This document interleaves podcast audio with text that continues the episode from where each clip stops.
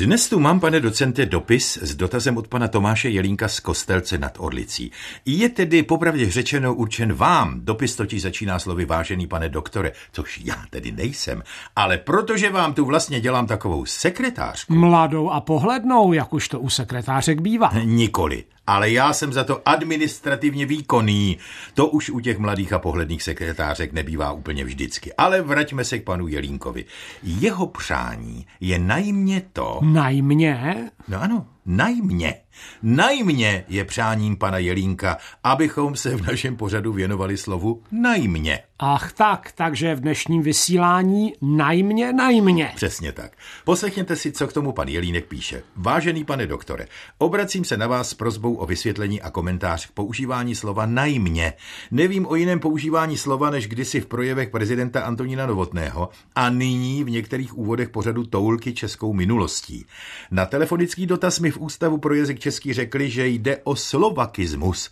Mám slovenštinu rád, maturoval jsem v roce 1956 v Kremnici, mám rád i slovenské slovo najme, ale nechápu, proč má být i v češtině, když máme pěkné slovo především. Srdečně vám děkuji, Tomáš Jelínek, Kostelec nad Orlicí. Tak, zaprvé je potřeba potvrdit, že informace o tom, že slovo najmě je počeštěnou výpůjčkou slovenského najmé, je zcela správná což ovšem věděl už Josef Jungmann a uvedl to také ve svém slovníku. A abych tak řekl, podle čeho tak soudíte? A podle čeho tak tedy soudil Jungmann? Tak za prvé, slovo najmě není doloženo v žádných starších zdrojích. Objevuje se až v 19. století. No ale takový slov je asi hodně.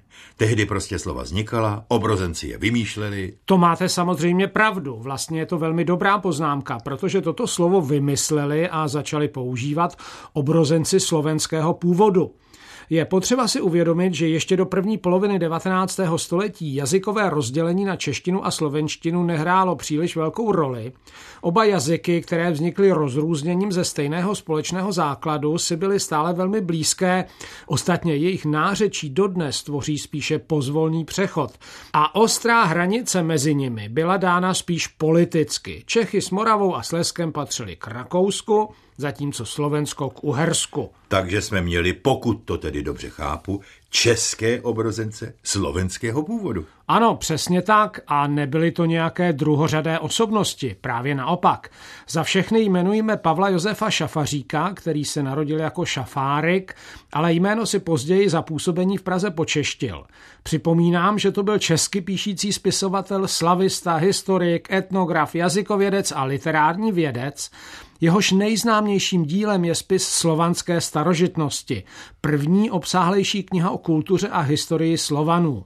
Měla dokazovat rovnocenost Slovanů s ostatními národy a to, že Slované jsou původními obyvateli Evropy, stejně jako ostatní národy, což činila způsobem z dnešního pohledu trochu legračním. Počkejte, co myslíte tím legračním? Asi to nebyla humoristická kniha, ne? No to rozhodně ne, nebo tedy to rozhodně nebyl autorův záměr.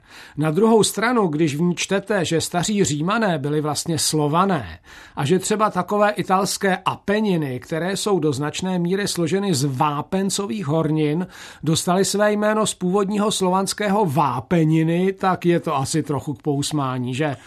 Tohle, že tam opravdu je? Ano, a jen pro jistotu dodám, že tak jméno Apenin opravdu nevzniklo. No tak to jsem si ani nemyslel. Ale od Apenin a Vápenin, prosím, zpět ke slovu najmě. No, vždyť jsme se od něj vlastně nevzdálili, protože už Jungmann si všiml a ve svém slovníku uvedl, že toto slovo do češtiny přinesli šafařík a další významný český, ovšem svým původem slovenský obrozenec, tentokrát je básník, autor básnické sbírky Slávy Cera. Že by Jan Kolár? Ano, přesně. A Jungmann ve svém slovníku v hesle najmě cituje jako příklady použití slova najmě právě díla Kolára a Šafaříka. No ale nemůže to být třeba náhoda? Um, samo o sobě by se to ještě dalo na náhodu svést, ale přistupuje k tomu ještě další významný faktor, totiž to, že slovo najmě nemáme v té době doloženo u jiných autorů a ze starších dob je nemáme doloženo vůbec. U dalších, tak říkajíc plnokrevně českých autorů, se objevuje až ve druhé polovině 19. století. Z těch známějších třeba u Arbesa, Jiráska nebo také u Masaryka. Takže můžeme opravdu říci, že najmě je slovakismus, slovo převzaté ze slovenštiny, No a znamená to něco pro jeho užívání v češtině vlastně? Máme je užívat? Nemáme je užívat? Nebo je to jedno? Původ slova by asi neměl být silným argumentem pro jeho užívání či neužívání. A zejména ne tehdy... Možná byste mohl říci najmě ne tehdy? Správně a najměné tehdy, když jde o slovo vypůjčené ze slovenštiny a navíc značně počeštěné, míním tím hláskovou podobu. Na druhou stranu je zřejmé, že slovo najmě není prvkem běžné slovní zásoby, slouží spíše k nějakému ozvláštnění jazykového projevu a mělo by tedy být používáno střídmě a s jazykovým citem který soudruhu prezidentu Antonínu Novotnému, jako ostatně i jiným prezidentům, chyběl. Myslím, že mnohý náš starší posluchač si ještě vzpomene na jeho výraz zemědělství. Ale prý zase, když byl Antonín Novotný jako host na valném schromáždění OSN v New Yorku, byl prý zvolen nejkrásnějším státníkem, který se zasedání účastnil. Prostě byl něco jako ty pohledné sekretářky z úvodu dnešního slova na zlato.